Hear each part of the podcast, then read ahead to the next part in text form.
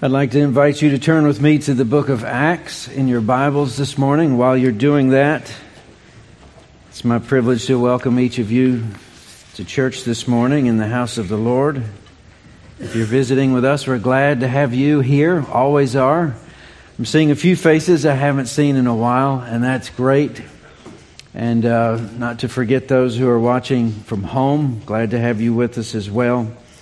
And one announcement I thought I would mention we've been making note of this for a number of weeks. Uh, we have about a dozen folks who've expressed interest in our membership class. That's enough for a class. So we're going to get that started uh, the 27th of this month. That's the last Sunday of the month, three weeks from today. That'll go for eight weeks, finish up on May 15th uh, before the holiday and any traveling may take place. Uh, if you're interested at all, had any thoughts about joining Wake Chapel, uh, this class would be a good place to start. There's no obligation. Uh, you're not on the hook for anything other than learning more about what we do, how we do that. And uh, I look forward to seeing some of you there. Before we read our text in Acts, though, we're going to go through our catechism for the week. We're all the way in week 10 now. And I think the time changes, what, next Sunday? It'll be spring before you know it. Time is flying. We must be having fun, right? so um, let's look at our catechism for week number 10. There it is on the, the screen. I'll read the question and then we'll all answer together. What does God require in the fourth and fifth commandments? Fourth, that on the Sabbath day we spend time in public and private worship of God, rest from routine employment, serve the Lord and others, and so anticipate the eternal Sabbath. Fifth, that we love and honor our father and mother, submitting to their godly discipline and direction. Good job. Uh, each time we do this, some Times we can fit more on a page, sometimes others. I think I'm going to have to tell David that my eyes are 43 years old now, even though I've, I've had them examined and they have the right contacts. All the way on the back wall there has become difficult a few times. It just blurs. Um, at any rate, my Bible's right in front of me. I should do better with this. So let's look at chapter 8, the end of chapter 8 of the book of Acts. This is our portion for this morning. We've been studying the book of Acts for weeks now, actually, back since October. And one of the interesting things about studying your Bibles verse by verse, it seems the Lord gives us an extra measure of blessing from time to time when He'll give us just what we need when we need it. Uh, typically, uh, traditionally rather, March at Wake Chapel is Missions Emphasis Month. And every year looks a little different. A few years back, uh, we had many of our missionaries come to be present with us. We listened to their reports. Some of them would preach. Um, where we were able to travel some uh, by Zoom before any of us knew what Zoom was. This was before uh, the pandemic.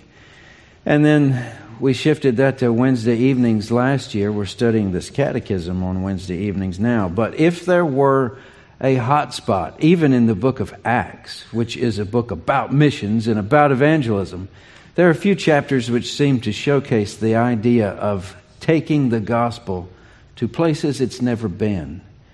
That would be chapter 8, 9, and 10, which is exactly where we land in the book of in the month of March. So the Lord knows what He's doing as we work our way through this.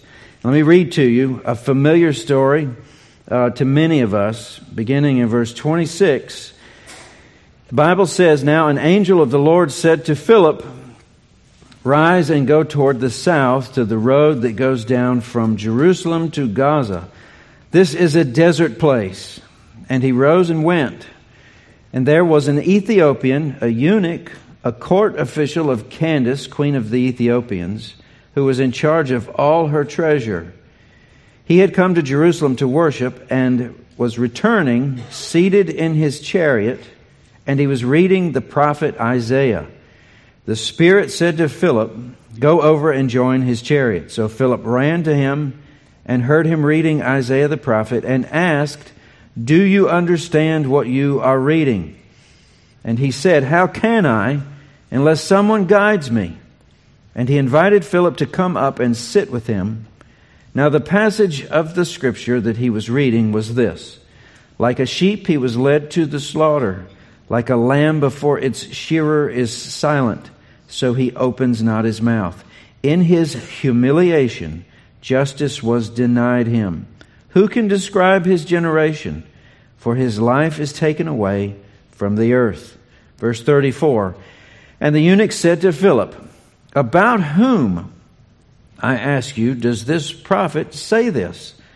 About himself or about someone else?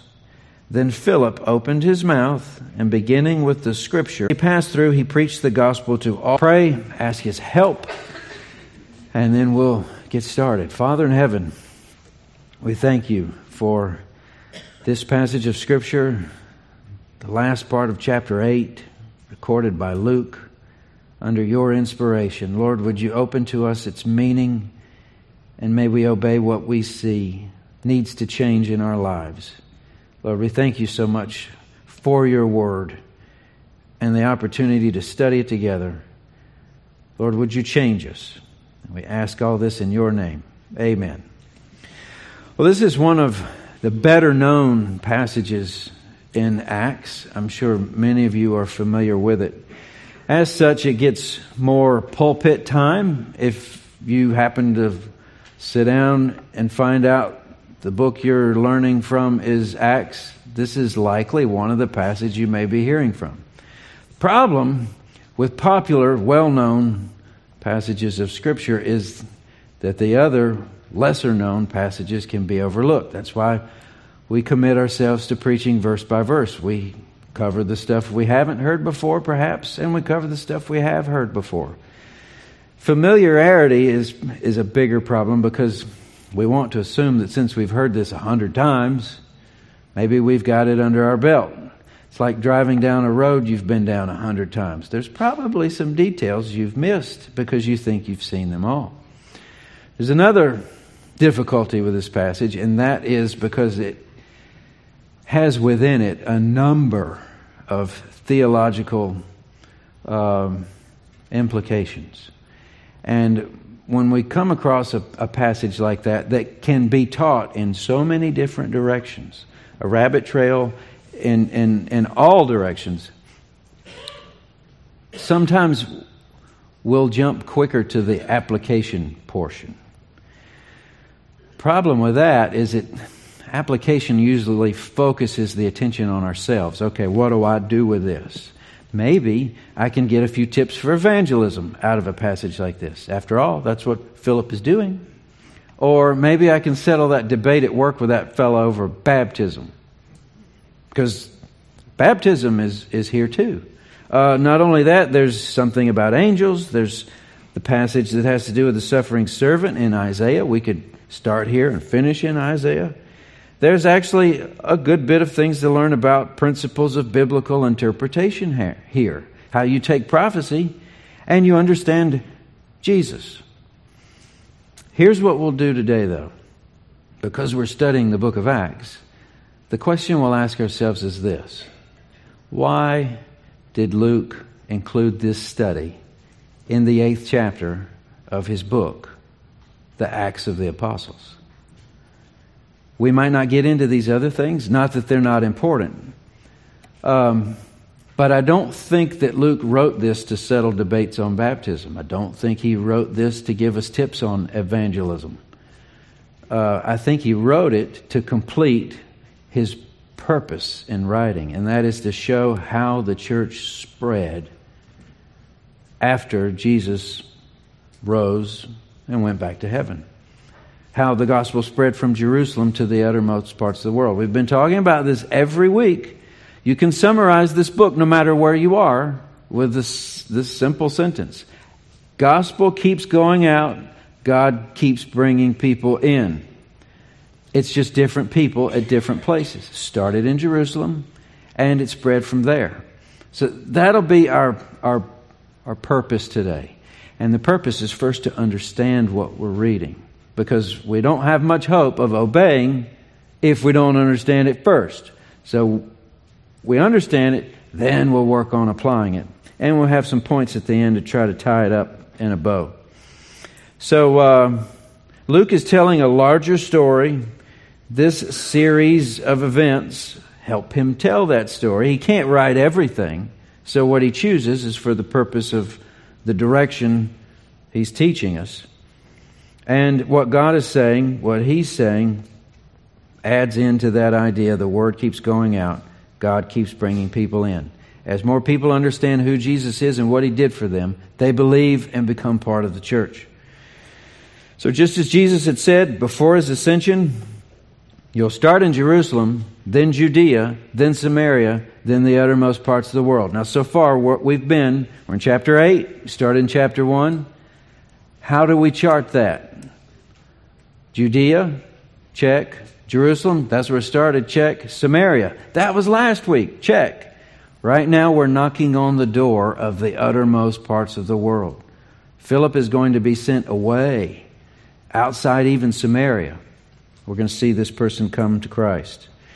The paragraph break, if you're looking back at your Bible, between verse 25 and verse 26, the end of the previous paragraph.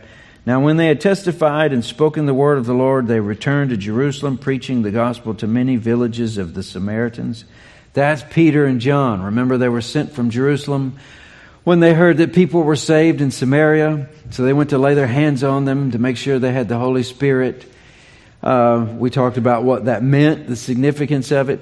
But I think between 25, where Peter and John are headed back to Jerusalem from Samaria, and then verse 26, where the angel of the Lord said to Philip, You get up and go towards the south, be a great place for the word meanwhile, wouldn't it? You know I like the word meanwhile because it, it ties two uh, scenes of adventure together. Sometimes it's bad guys doing something while the good guys are doing their thing, and someplace they're going to intersect.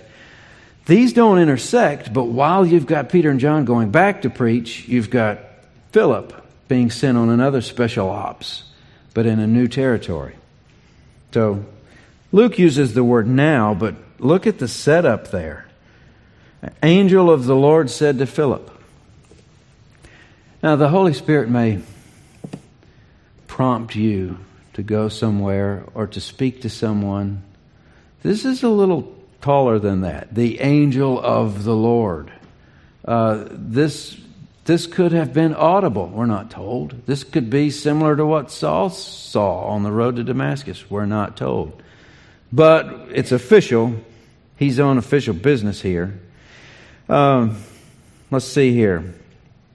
It's not clear whether the desert place, if you notice that, go down toward the south to the road that goes down from Jerusalem to Gaza. This is a desert place. Whenever there's a sentence all by itself that talks about the geographical location, I'm thinking, what's the significance of that? Really, that's kind of just a plain Greek sentence that doesn't even tell us if the desert place has to do with the destination, the target destination, or the road that leads to it.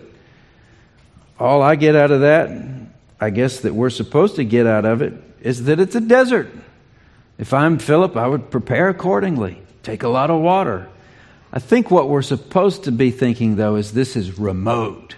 He's gone to the boonies.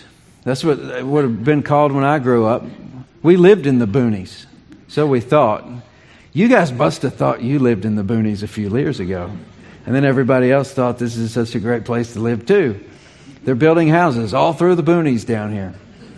But in this place, the last city on this road before Africa was Gaza. And it may be the newer Gaza or the older Gaza. They're kind of in the same vicinity, but you're on the coastal plain of uh, the Mediterranean, in the middle of nowhere. That's what this man is told to do. But he doesn't get that far. He, by God's appointment, runs into this fella on his way up the road as Philip is headed down. Uh, this man that he met from that region uh, is not only a eunuch, and I would suppose the word eunuch gets most of the attention in his description. We learned what a eunuch was when we studied through the book of Esther that a eunuch uh, was a person would have been made a eunuch when conscripted into the king's service. The idea was that you could trust them more when they didn't have as many distractions. Um, but this was not all that uncommon, and even not all that long ago, unfortunately. But we're told more. The man was an important official who was the queen's treasurer. Uh, the word Candace was a title, that's not actually her name. I've known some people named Candace, but that was a, um, a term of, of, of dynasty, actually. The, the, her husband, the king, would have been saw by their religion and their government as being godlike, and running a country was beneath him. So it was the queen mother's uh, actual responsibility to run the government. This man is her treasurer. So he's important. And he's probably very wealthy himself. Um, let's see what else. Man was on his way home. or We learn that. He had been in Jerusalem and he had been worshiping. That is where the story gets interesting because that's an oddity. This, this man may be a Jew, but he lives in Ethiopia. Had he settled there or was he himself Ethiopian? We're not told, but the idea was that that's what we've got here. Doubtless, uh, one of the many feast or festivals was what he had attended. And on his way home, he's reading Isaiah. That's even more strange. They didn't have Bibles. And if they did, they were very expensive and they were very big. They were scrolls, actually, and Isaiah being one of the biggest of the Old Testament books, that's some scroll. And it, it would have been very costly. If you most of them were housed in synagogues. You went to church to hear someone read. Well, this man's reading it himself on his chariot, as it's described. That's when the Spirit speaks again to Philip. All right, you're there. This is him. Move in. So we read that he runs up. So this thing's in motion. This man, Philip. And remember, he's not one of the apostles, he's one of the first deacons. Remember that? He'd been teaching to crowds earlier. This man, Simon the magician, listened to it as well. So the man who's been speaking to crowds is now dispatched to go speak to one person in the middle of nowhere. When he's identified, he's running alongside the caravan of sorts and hears this man reading Isaiah. He's reading it out loud. Now, I had to check because I didn't know if I wanted to believe it. First person you hear something that sounds weird, you, you usually go, hmm, we'll see about that. You hear two or three people say it, you might still want to hold out. Some folks just, well, they call that early adopters and late adopters. All of the commentaries I read basically said the same thing. Everybody read out loud back then. And there's a number of reasons why. One, they didn't have books. So when they found a book, they probably weren't very good at reading. And then I thought, you know, that's the way we all learn to read, isn't it, in school? Does the teacher say, all right, now stand up and read silently? no, you read out loud in front of everybody. And the reading out loud helps you look and it helps you pronunciate and it helps you hear what you're saying. And the rest of the class hears what you're saying. They hear when you do it right, they hear when you do it wrong. I still hated reading out loud in college just because let somebody else do it. But this is how they read. It's the way they would read in the synagogue, not the way we do it now. If someone's reading out loud, you, you're probably sitting in some type of a training class or a courtroom or, or something like that. But in this case, he's reading out loud. Philip hears it and asks his famous question Do you understand what you're reading?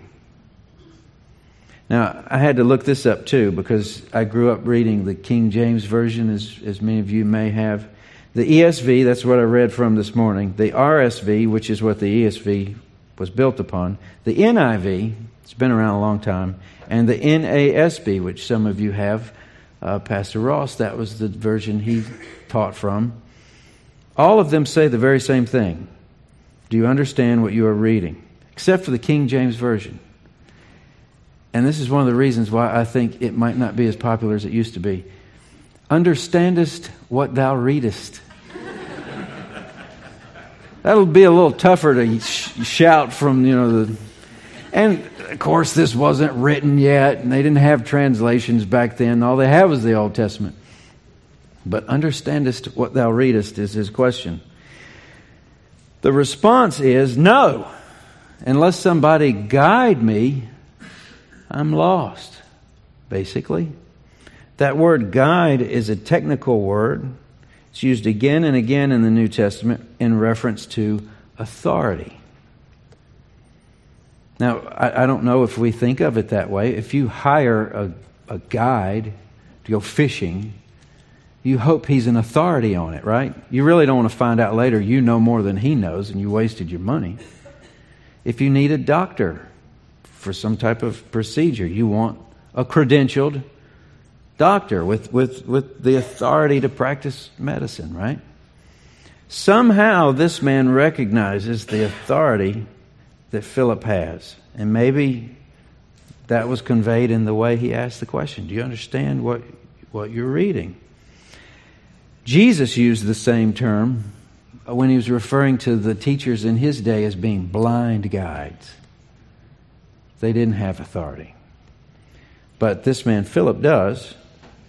He has the good news of the gospel of Jesus Christ. And he's invited uh, to board the caravan. Now, think through what has happened up to the point from where we began. Philip's given some instructions, goes to the middle of nowhere, um, finds this man, hears the word of God being read, asks if he understands it. The man says, No, I need a guide. And at that point, this is where Luke gives us the passage that was being read. It's the passage that has to do with the uh, suffering servant. As we, we, we, read about that at, at, at, at Easter, it's linked closely with the parts of Isaiah that talk about the Easter, or the Christmas story, rather. Christmas and Easter. Plan of redemption begins when Jesus was sent to earth. It ends when it is finished on the cross. Uh, very important pieces of, of, of prophecy here. But if we're talking about strange things, strange that it's the middle of nowhere, strange that uh, this man has his own copy of Isaiah. Strange that he's reading it out loud. Not really. But very strange that he asks the question he's about to ask. This guy who's speaking, Isaiah, talking about this suffering servant who's killed and no one can talk about his life, he's gone. And there's no justice in his humiliating end. Is he talking about himself? Or is he talking about somebody else? What's odd about that is not even the, the professionals, the, the, the scribes and Pharisees, had ever asked that question. Nobody in the first century, as far as we know, ever talked about expecting a suffering servant, but rather a triumphant Messiah. We don't want to be under the yoke of, of Rome anymore. We want to go back to our heyday. Everybody wants this. And, and, we find all these ways to rationalize how God wants us each to be in charge, don't we?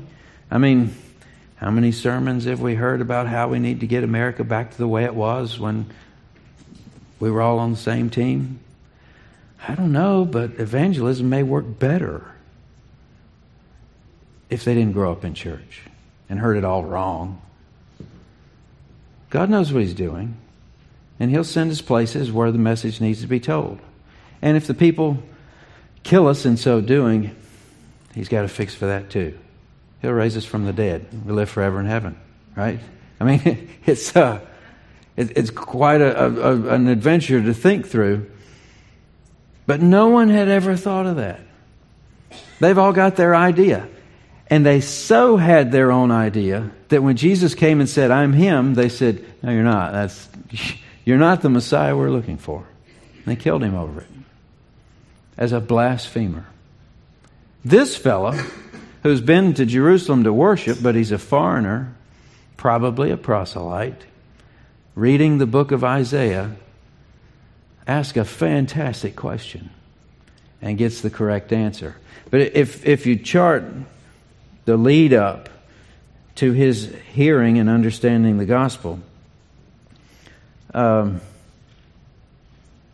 if the fact that he was reading proved his interest, I think it does. Who reads their Bible unless they're interested or want to? And if his confession proved his ignorance, yeah, I need a guide. Without a guide, I'm lost. And don't let the word ignorance bother you there. All of us are ignorant. There's a lot more in this world that we don't know anything about than the handful of stuff that we do know about, right? So understanding your ignorance is a great thing because from that point then you can learn about something. He it's refreshing that he says, "No, I don't understand it." If someone in this setting were to ask you if you understand, what are you going to say? Mm, yeah, sure. Whether you do or not. Mm, yeah, yeah. I've heard it a bunch of times. It's a great question. Somebody help me. I need a guide. Let this passage of Scripture explain the other passage of Scripture, but I need to know this stuff. How else am I going to obey any of it if I don't understand it? So he's interested, he's reading. He's ignorant because he's confessed he doesn't know these things. But this question here, I think, proves the work of the Spirit. I don't think you can get a question like that out of nowhere. I think it shows that the Spirit's working. He's already brought Philip there. This man's reading, and now his eyes are looking, and it dawns on him well, who's he talking about? Is this Isaiah or is this someone else? So Philip starts with Isaiah 53, right where he is, and he tells him the rest of the story. That's what Luke tells us. He explains to him the good news of the gospel of Jesus The story ends with baptism. Uh, after, uh, and who knows all what they said? I don't think we have access verbatim to the whole discussion. ends with baptism. They come upon some water. What prevents me from being baptized? Then their ways are parted. Philip continues preaching his way up the coast, starting with Ashdod. That's the um, more familiar name of the, the place that we read a while ago. Ashdod is down there near Gaza, the coast. In fact, years ago, you used to hear all of the shelling from the Gaza Strip coming from Gaza and Ashkelon and Ashdod, all those places. We could find them, you know, in the last book of the Bible, known as maps. You know, after Revelation, you can find every one of those. Do that later. Tell them you found it in the book of maps. All right. Those last few verses, and I just say this in passing, I'd written a note to do so, are probably more well known and, and more famous, not for what actually lives in those words by way of content, but with some presumptions and maybe some speculation on our part over the years. When we find ways we want to organize ourselves that are not necessarily crystal clear in Scripture, sometimes we've got to find it where it's not there. it's bad habit.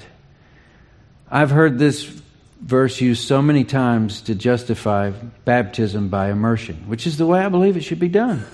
You go all the way under the water, like you're dead and buried, and come all the way up, like you've risen again.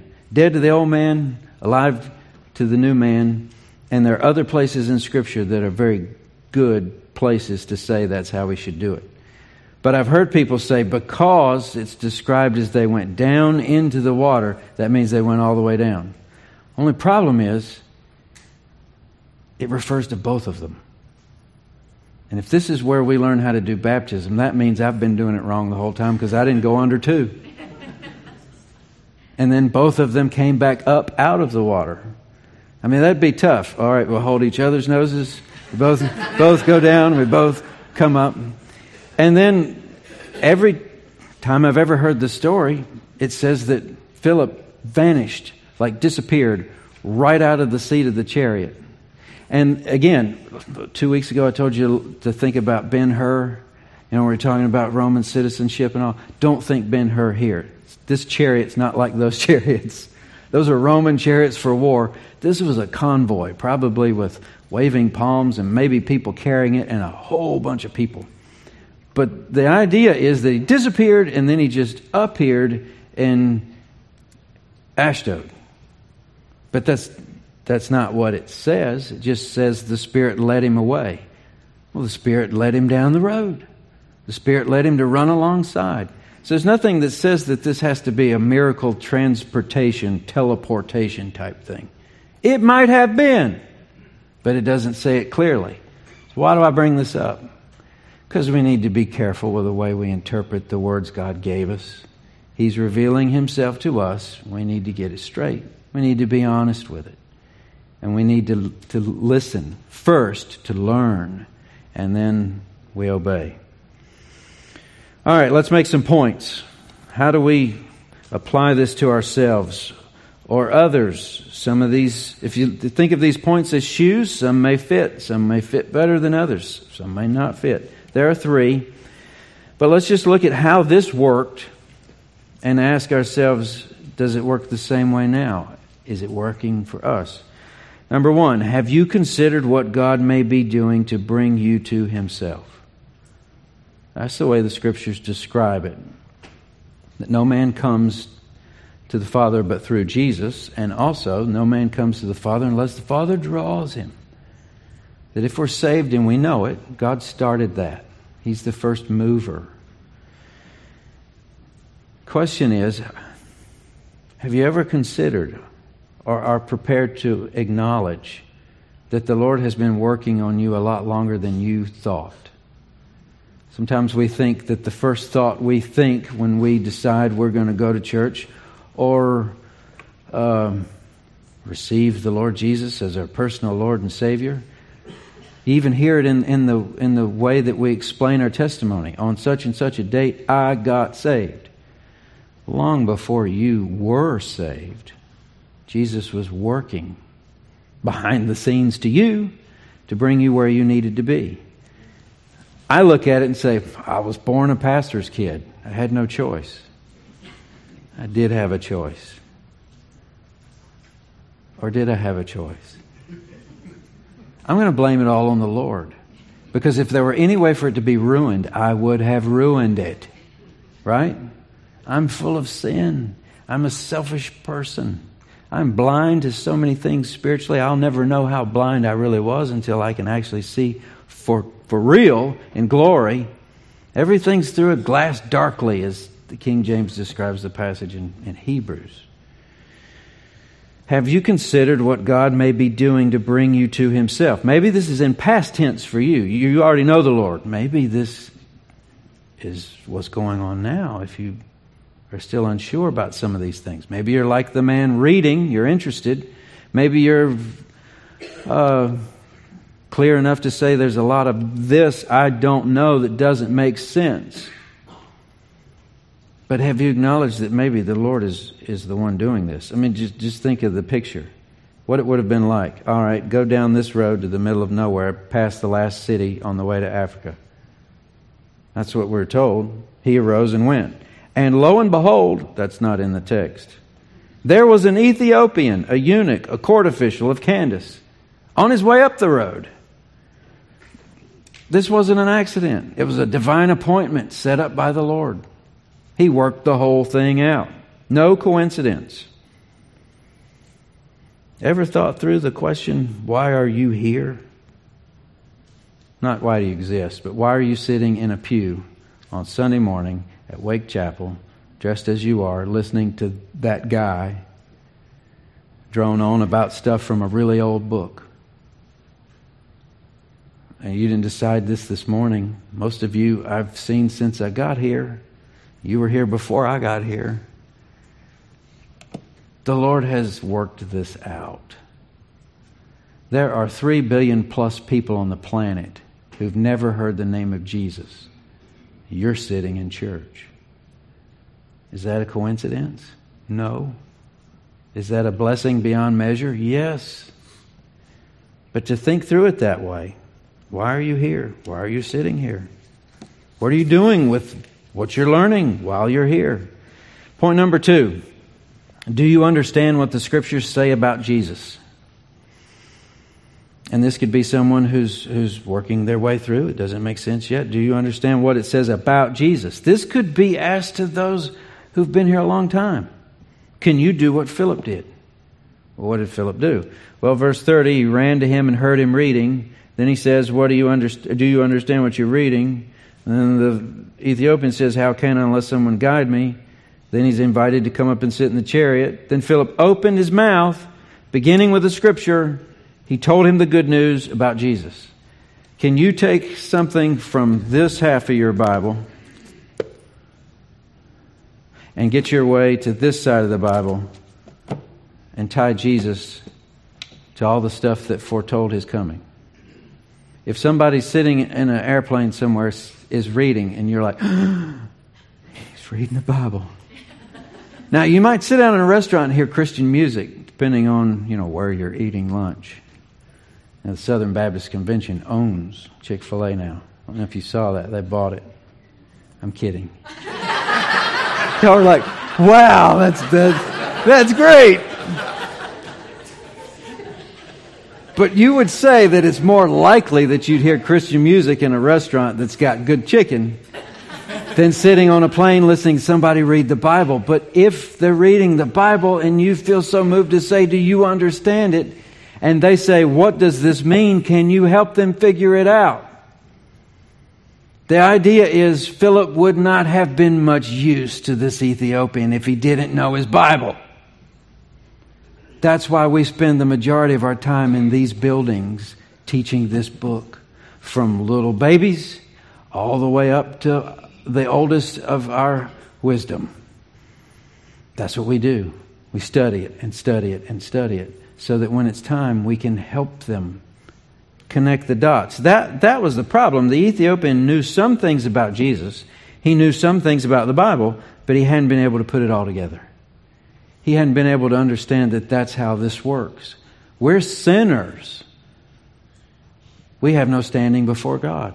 He sent His Son to become a man and die in our place who did obey. And He's going to give us credit for His obedience and He's going to pay for our sins. That's the transactional significance of the gospel of Jesus. But could you help someone that way? Point number three what prevents you from acting on this good news? Now, this, of course, would primarily be for someone who has yet to say, I believe. The indication here is that this fellow was ready. As they were going along the road, came to some water. Eunuch said, Here's water. What prevents me from being baptized? Good question. Commanded the chariot to stop. They both went down into the water, Philip and the eunuch and he baptized him. He's ready. Don't want to wait. That's kind of what I've shared with some of you about our children. I, I, I, want, I want them to demonstrate they can't wait. Preachers' kids are some of the, the, the ones who have the toughest time differentiating what's truth that's my truth or truth that's my parents' truth and wanting to make my parents happy that I do what they do. But when this has to become your own, not your parents or anyone else's, it's nice when you see someone says, I can't wait any longer. I got to make this right. I want to be baptized. That's what he says here. And they take care of it. Question is, what's holding you back? Baptism doesn't have anything to do with the salvation part. It's just how you recognize it. It's like this wedding ring. I want to tell everybody else I'm married. Baptism says I want to tell everybody else I'm saved.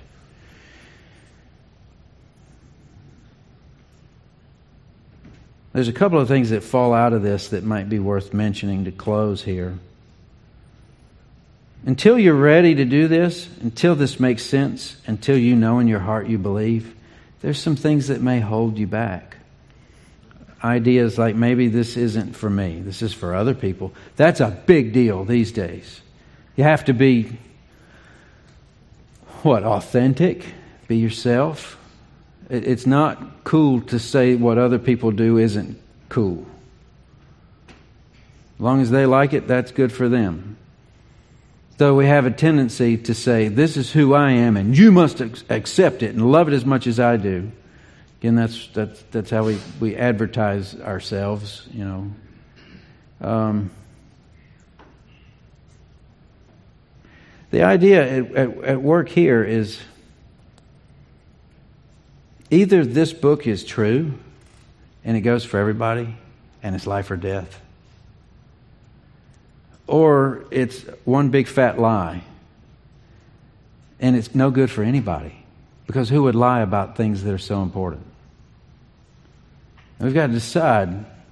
It, it's not just like, well, these folks over here have their religion, these folks over here have their religion, these folks have their religion, and that's all cool. As long as they've got one and they're nice people, because we don't like mean people, as, as long as everybody's happy, then it's all good. The contents of this Bible say there's only one way to heaven the way, the truth, and the life. That's Jesus. It actually says that all the rest of them are wrong. It's the most narrow minded statement in all the world, not just the Bible.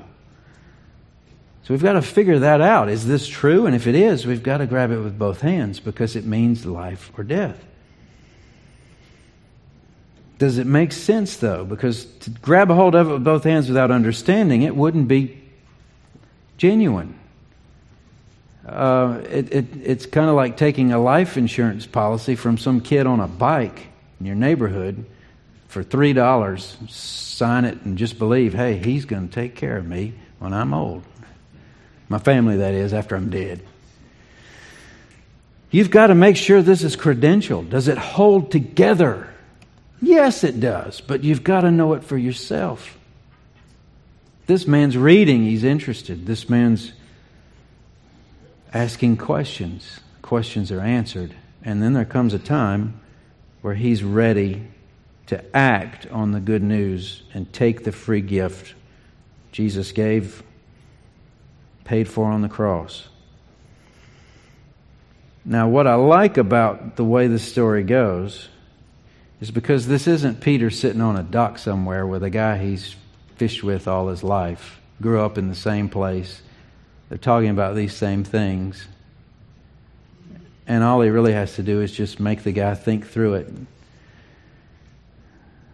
He's honest with himself and he says, I believe. That's a likely story, right? You might have stories that sound like that.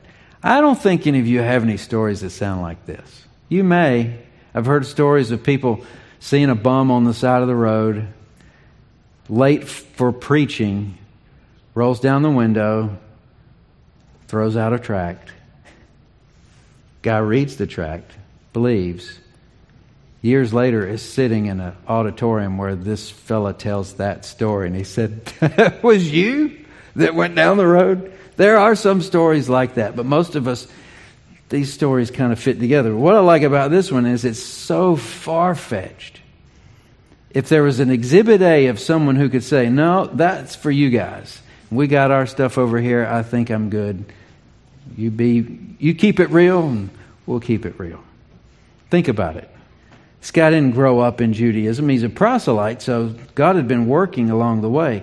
He doesn't look at all like any of these people from Jerusalem or Judea or Samaria. Uh, there's so many different things we could mention that are different. It's ridiculous. But here's what's cool. What's he reading? Isaiah. That might be the only book he's got. But from within that book, there's a lot to be said that's not even mentioned in this story. But I thought you might find it helpful. And again, this may, if you don't know some of these things, it might give you more questions. That's good too. You can track them down later. But in Isaiah 11 11, here's what is said In that day, the Lord will extend his hand yet a second time to recover the remnant that remains of his people, That's happened once, it's going to happen later. And then he lists a group of geographical places where his people are, a remnant, scattered. From Assyria, that makes sense, because Assyria took them off after they captured the city as, as what do they call it? Uh, not refugees, but uh, slaves. Then from Egypt, well, that was earlier, though they had been slaves in Egypt, they left Egypt. And then from Pathros, from Cush, from Elam, from Shinar, from Hamath, and from the coastlands of the sea. That's similar to where they are geographically right now. But all those places were not places where the Jews dispossessed of, of their holdings during those captivities went. These are places where some of them didn't settle. These are places, as of yet, at this point, might not have a remnant. Now, how many of you know that Cush, we just read about, is Ethiopia? There's at least one convert headed back home. You got to wonder if he goes home and reads, hey, I wonder if that was me or is able to put that together. But if you think that's cool, if you just were in Isaiah 53 and fast forwarded three chapters in Isaiah 56, here's what is said Let not the foreigner who has joined himself to the Lord say, The Lord will surely separate me from his people. That's the proselyte. Don't ever let that guy say that I have less than what God's own children have, right? And let not the eunuch say, he was a foreigner and a eunuch from Cush, right? Behold, I am a dry tree. I have no children. For thus saith the Lord to the eunuchs who keep my Sabbaths, who choose the things that please me, and hold fast my covenant, I will give in my house and within my walls a monument and a name better than the sons and daughters I will give them an everlasting name that shall never be cut off. This is what the people who read Acts for the first time would have had access to. Connect the dots, maybe, maybe not. But think about that. If you needed or wanted to know anything about Jehovah God for millennia, you had to learn Hebrew because they're the only ones that knew anything about it. But then when Jesus comes to earth, most of the world is speaking Greek. Much of what is written is written in Greek.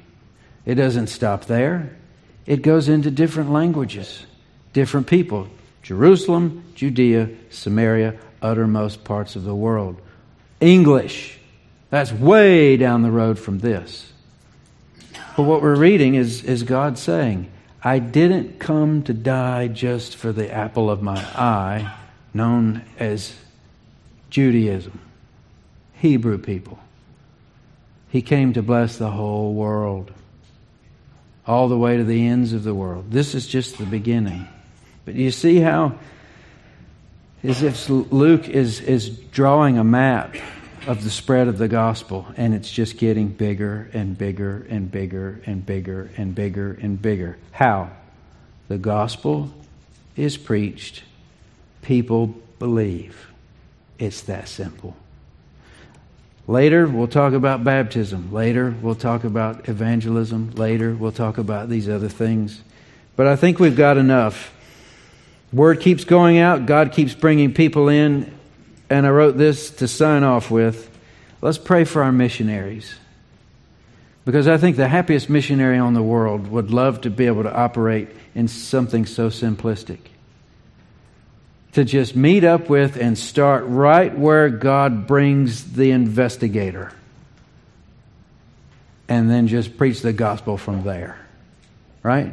We, we want to make it so complicated. Like we got to teach them the whole Bible. He might bring them to you with the question already in their mind. Start there and drive to Jesus. It works that easy. We make it complicated, like it's all based on our persuasion. I'm not good at it as a salesman. No, in fact, if you're good at selling the gospel, you're more like that fellow Simon Magus from last week, who we're pretty sure wasn't even saved to start with. Gospel's not for sale, it's free. All you got to do is believe it. So, to kick off Missions Month, we've been fed well. Compliments of the last paragraph of Acts chapter 8. Let's pray. Father in heaven, we thank you so much for what it is you've blessed us with, for the truth, to just think our way through all the ways in which you led us to the point of belief in you. Would you lead us to a place where someone is about to do the same? And would you give us what needs to be said to help them connect the dots? Lord, give us authority to speak as we are patient but committed to study your word, to understand it first for the purpose of obeying it for your glory and honor. Lord, would you give us someone to talk to? Would you set up a special ops mission? Send us somewhere down the street or the other side of the world. But Lord, would you find us useful and find us faithful? Lord, we ask all this in the precious name of Jesus. Amen.